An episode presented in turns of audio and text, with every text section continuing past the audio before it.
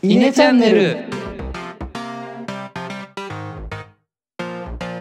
はいどうも稲の石原です。野田です。えのです。このチャンネルでは中学高校の同級生である僕ら3人が20代の今思うことをトークしています。はい。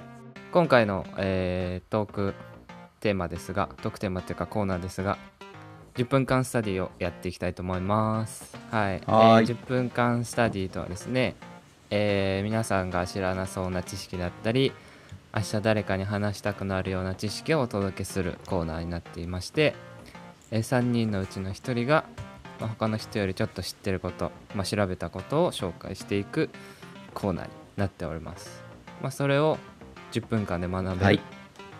えーコーナーですね。はい。はい。で、まあ、肝心の担当ですが私えのが今回は担当させていただきます。はいお願いします。はい。僕あそうだ。ちょっと話ずれますが僕前の10分間スタディで会食恐怖症っていうのをやったんですけどうんうんううん昨日だったかな？えっ、となんかツイッターのトレンドに見た見た。ちょっとびっくりしました。そうなんだ。うん。そう。なんかね。でのあれ載ったのか分かんないんだけど。ヤフー記事かなんかかな？確か。違ったっけ？あ確かそう。ヤフー記事がいろいろ引用されてうんうんうんうん。結構2位とかまでなってたかな？あそうなんだ。2位ぐらいまで。うん。なるほどね。まあその回もぜひポッドキャスト遡って聞いてもらえればいいかなと思いますね。確かに確かに。はい。そんなわけでじゃあ今回のいこうかな。はい。じゃあ、はい。振ってください。はい。じゃあえのさんお願いしますはい、えー今回私へのの10分間スタディのテーマは STEM 教育です。ステム教育。いはい。つも来るな、このワード攻め。ご存知ですか？ね毎回わかんないね。うんわからない。STEM っていうのは STEM で STEM ですね、はいはいはい。でそ,、まあ、その教育ということでまず STEM とは何ぞやということで STEM の S はサイエンス科学です。サイエンス。そういう系か。T がテクノロジー技術。でなるほど。E がエンジニアリング工学。なるほど。で最後 M がマスマティクス数学の、まあ、頭文字を取って STEM で STEM って言います。で、まあ、STEM 教育っていうのはこれらの4つの学問の教育に力を注いで IT 社会とグローバル社会に適応した国際競争力を持った人材を生み出そうとするまあ、教育システムになってますね。はいはいはい。で、えっとまあ、STEM にアート芸術技教養っていう意味のアートを加えた STEAM っていう考え方もあるんですけど、まあ、同じような感じです。なるほど。今こういう IT 全盛期って言っていいのか分かんないけど、うん。の社会でこう生きていく上の上で必要なというか活躍する上で必要な、まあ、力を身につけていくための教育システムのことをステ STEM 教育って言いますね。なるほど。はい、うんうんうん。でまあ STEM 教育のメリット何があるのかなっていうと今の現代社会に必要とされている実用的なスキル技能を、まあ、教科の枠を超えて学習するというものになっていて、まあ、例えば国語算数理科社会、まあ、図画工作コンピューターみたいな教科で得た知識と、まあ、スキルを総動員して問題解決力だったり課題発見力とか、まあ、想像力とかっていう、まあ、社会のニーズに密着した実用的な力を鍛えることができますよといほうう、まあ、教育システムになってます。で、まあじゃあこの STEM 教育っていつ、まあ、どこからこう出てきたかっていうと、アメリカのオバマ前大統領が2011年の演説でこの後に言う言葉を述べたことで、あまあ、注目されてあそうなんだ。けど、まあ、その演説では、まあ、コンピューターサイエンスは国の未来のために必要であると。スマートフォンやゲームで遊ぶだけじゃなくて実際にプログラミングしてみようみたいなことを述べたみたいなんですね。でこれに多くの著名人が賛同して、まあ、STEM 教育っていうのがこうバッと世界に広まっていったというものになりますはい。はいでじゃあまあそのアメリカではどんなこう STEM 教育がなされてるのかっていうと、まあ、小学校からこの教育がされていて、まあ、こうグループ単位で競い合うような楽しいアクティビティみたいなものを取り入れてるそうで、あのーまあ、ロボット制作の工程を例えばデザイン設計制作プログラミングっていうのをこうグループで学習していくみたいな教育の形があるみたいです。それ小学生？そうみたいですよ。すごいなレベル高いねアメリカの小学生、うん、でまあこのグループ単位で取り組むメリットとしては、まあ、さっきさっき言ったみたいにデザイン設計とかっていうこう工程が分かれてるんで一人一人の強みっていうのを活かせますよと。例えば絵が得意な子はデザインとか。うんうんうん。コンピューター強い人はプログラミングとか。あとはうん手先が器用とかだったら組み立てる、でコミュニケーション力が高かったらそのチーム全体のマジマネージメントみたいな、うん。こう子どもたちの特性を生かしながらこう共通のゴールに向かって協力し合う経験を積むことができますよっていうものになってますね。はい。なるほど。じゃあ今アメリカの話をしましたがじゃあ日本ステム教育どうなの？っていうことについてはまあ皆さんなんとなく感じるかもしれないですがちょっと大きく出遅れると言えるんじゃないかというふうに言われています。で、えっとある調査を紹介したいと思うんですけど2012年に OECD が72カ国の、まあ、国地域の15歳の生徒に対して行った調査によると学校外でコンピューターを使って宿題宿題をすると答えた割合日本何パーセントだと思いますか？えー、40%そんないねえか。いるわけねえか。2012年ねちなみに。いやさ30%正解は9%らしいですよ。そんな？あれ？でも確かに高校とか中学の宿題であんまりパソコン使ってないじゃん。まあまあまあまあね。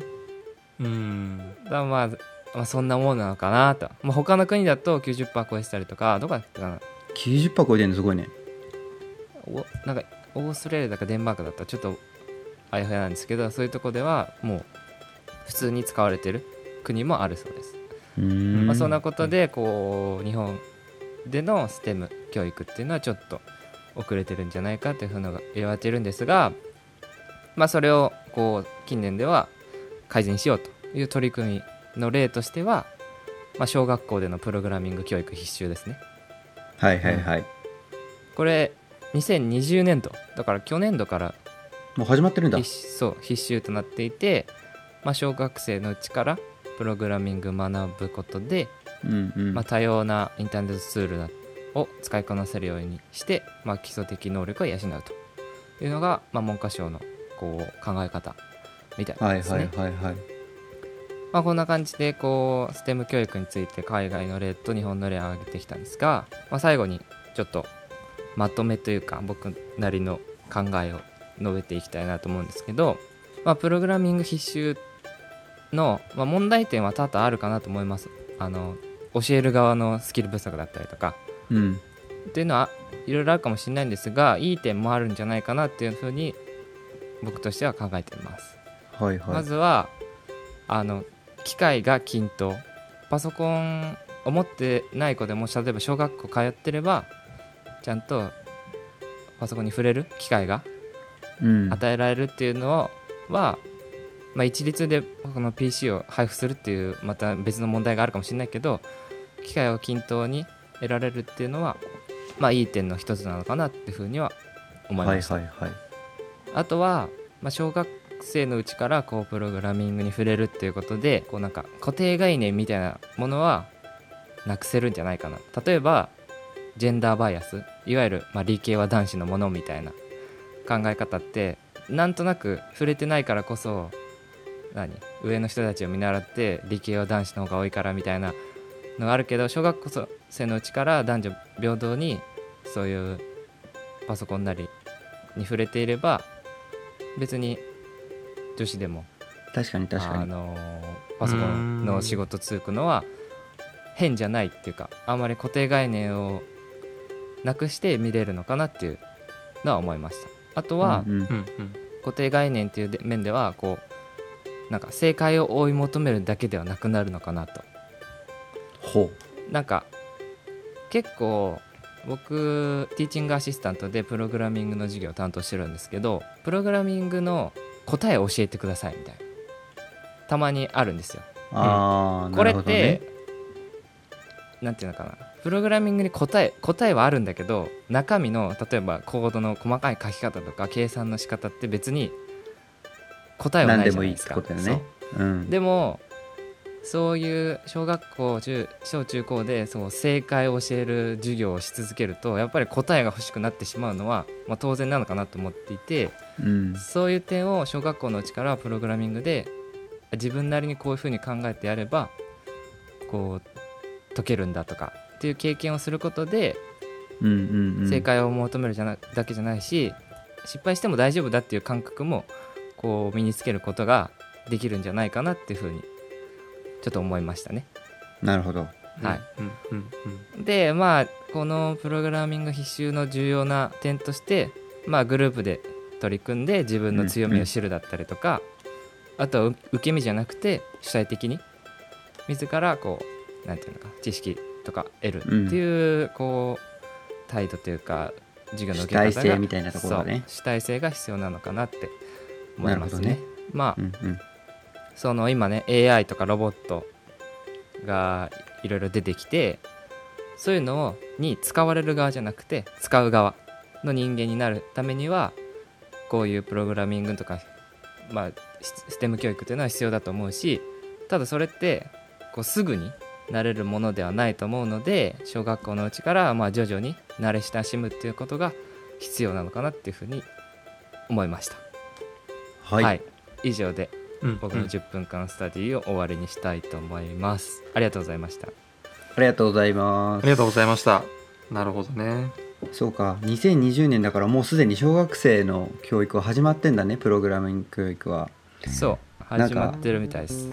まあ本当にそういう教育を今の小学生が受けてるなら10年後ちょっと怖いね。僕ら働いてるすで、に働いてる世代としてはさなんかとんでもない化け物みたいな能力を持った人小学生今の小学生が社会人になった時我々は太刀打ちできるのかっていう。ちょっと怖いねうんそうだね。どの程度の教育が行き届いてるかだけど。うん。プログラミングネイティブな人が現れるから、ね、そういうことだよね。Z 世代どころじゃないよねだからもう。そう。Z ダッシュみたいになるよね。うん。なるほどね。ありがとうございます。質問というかまあいろいろ議論できればいいかなと思うんですが。はいはいはいはい。なるほどね。うですか？僕ちょっといいですか？あのちょっと内容のところで分からなかったところなんですけど、はいはい。あの、まあ、STEM 教育、えっと頭文字を取っていて今現代に必要なあスキルというか知識を、えー教育するというところは分かってでその時に引き合いに出ていた他の他教科ととの兼ね合いというか総動員してっていうところが、えっとあまり分かっていなくてうん。極端な話をするのであれば今後の何 AI だなんだっていうこの相手になっていく時代でうん。最低限やっていけばいい内容が STEM 教育というふうにも考えられるのかなとか聞いていて思いました。はいはい。でその上でその今やっている学習普通に国語とか社会とかっていうところとなんかそうどういう関係で発展していくのかとかっていうのはどどういう目線ですか、あーまあ、国語っていうと、まあ、そのなんだろうチームで動く時のコミュニケーション力みたいなとこにつながっていくのかなと個人的には思います。だまあ、なるほど、社会とかだと、まあ、世の中でどういうことにことが問題であってそれを例えばうんうん。AI で解決できないかとか、そういうのに役立つのかなと。あとはまあ歴史的な背景とかもさ社会で学べるし、そういうのもやっぱ考慮しなきゃいけない場合もあるかなと思うので。ああそうだよね。そういう意味ではやっぱり国語とか社会っていうのも必要かな。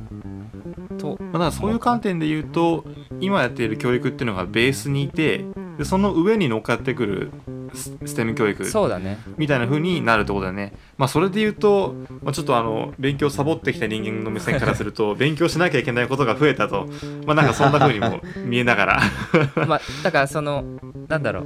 ゲーム感覚で学べるような仕組みだったら勉強とはまた別違う感じにはなるのかななるほどね。まあそうだね。うん、まあ一個入ってたそのなんだ STEAM にすることで例えばアートが入ってくるとかね、はいはいはい。ちょっと右脳とか左脳とかなんかバランスも取れながらうん。できる教育なのであれば、まあいいかもしれないですね。そうだね。うんうんうん。僕も実は聞いて A のところは欲しいなと思いました。芸術、うん、芸術とかそうそうそうそう。そういうところ教養とかもね、うん、うん。必要だよね絶対。STEM だけじゃなくて。そう。なるほどね。わかりました。ありがとうございます。えっとじゃあ僕から質問はえっと、STEM 教育はいはい。あのまあアメリカとか、えっと北欧の国とかになるのかな。結構広がってる国がある一方で日本はなかなか広がっていないっていうところがあると思うんですけど、はい。日本で広げていく上で今課題となっているところとかみたいなところってあったりするんですか？えのが考える課ってね全なんだろうね。やっぱりなんだろう、まあ、教える側？然ああはいはいはい。教える側のスキルだったりとかなんだろう教え方が硬い硬いというかなんていうのかな。教え方がね。はいはいはい。なんか。あれかあの英語とかであの文法的そうにそうそうそう。きっちりかっちりやっていくような内容に近くなってしまうみたいなそう話か。それはあんまり良くないのかなってもそれこそなんだろう。わかんないけどもマインクラフトとかでなんかそういう建物、どね。ゲーム感覚の方があ身につきやすいのかなって個人的には思うね。そそれをなんか授業という形にしちゃうことでなんかそれこそ野田も言ってたけどなんか勉本当に勉強みたいになってにそれこそ苦手意識だったりとか面倒くさいと思っちゃう子が増えるのはあんまりよろしくないのかなって思うね。うん。なるほどね。なるほどね。私その教育する人の技量っていうのが大きく関わってくるんだろうな。まあ、そこはだいぶ大きいかなって思う。あうんうんうん。で教育者のまあレベルを上げるとかもそうかもしれないけどそこへの待遇とかも改善していかないとってことだよねきっとね。うんそうそうそうそう。なるほどね。あーなるほどなるほど。だからもうそれこそそういう授業は民間に任しちゃうとかでもの方がいいよね多分。いいのかなって思う。ねもう民間に任せるのね。いやわかんないけど。それを公務員にして常勤の先生にそのテクノロジーの担当を設けてってやると限界がありそうだよね。教えられるレベルとかも。そうするとその先生たちはどうする？何する？は別に基礎的な部分それと国語算数理科社会で必要最低限の部分こはをってことか。教える能力は絶対先生の方があるわけで、なるほどね。そこなんか担当分けみたいな感じで。で先生たちもさこれ多分結構よく言われるというかことなんだけど社会に出たことがないわけじゃん先生たちってそうだね。まあみんなじゃないけど。そうね。そういう人もいるってことね。そうそう。うん。そうするとやっぱり世の中で何が起こってるとかそういう敏感に感じれない部分があるからそういうとこはやっぱり企業の人の方が敏感だしあ実用的な部分も分かってるから民間の人でもいいのかなって思うね。ーなるほどね。まあただどうなんだろうね。その小学生に民間まで使うのがその果たして正しいレベルかって言われるとちょっとわからないところはあるよね。まあまあねそうね。うん。うん。超長期投資になるからね。超長期投資だし20年後、うん。20年後の投資だからね、うんうんうん。なるほどね。ちょっとそこは教育の中身といいスキームといい考えることはたくさんありそうなまあまあそう分野ねですね。はい。僕思うのはねこのなんだその日本でも STEM 教育だからなったのか分かんないけどあの1人1台パソコン持たせるみたいな話があるじゃないですか。その小学生に。はい、うん。タブレットとかかな。うん。あれであ持たせるっていうかその1人1台パソコンが使える状況にするみたいなやつでなんだ超低スペックな PC を売り込んでる企業がいっぱいいるってとこなんですよ。僕が感じる今問題点って。あそうなんだあの、まあ、僕そのエンジニア畑にいる関係でススペックとかちょっとうるさいんですけどそんなんでやる意味あるっていうレベルの品揃えなんですよね。えへ CPU がセルロの一番グレードが低くてメモリが4ギガでっていうなんかそのなんだっけ国が決めてるこのスペックは満たしてくださいねっていうのがあるんだけど、ー、うん。その最低要件が本当に最低すぎて。うんえ僕から見ると最最低として設けちゃいけない数値な気がしてるんですよね。分かりやすく言うとどんどんぐらいのスペックなの？何ができて何ができなくてみたいなのあったりするの？えっと多分パワーポイントを開こうとしたら10秒以上開いていますの画面で止まっていたり。なるほど。そんなんあん。だ保存できるデータ量がどうかなちょっと数字言ってもピンとこないと思うけど200ギガとかで確か最低256ギガとかで最低を満たしていたはずスだから。マホかな？みたいなね。そういうレベル感。下手したらスマホの方が調べるの早いやとかいう可能性もありそうな CPU 性能なのでなんかその辺のなんだろうね企業の企業が今がた絶好のチャンスだってなってしまってスペックの低いものを大量に入れ込むみたいなところが僕はちょっと今危惧しているところかなという気がしています、なるほど。それは面白いね。観点として。なかなか知らなかったわ。なんかでもそこのなんか PC スペックを軽視する会社とかさ学校とか、まあ、国とかもそうかもしれないけどちょっとどうかと思うよね、いや本当に。そのなんかパワポが立ち上がるの10秒かかるだけでさどんだけ1日を無駄にするかみたいなところあるじゃんうん。なんかそこのなんか生産性みたいななんかカウントしてさこんだけ無駄にしますよバーンって国会に提出したらさ スペック上げてくれそう。うん本当だよね。そうね。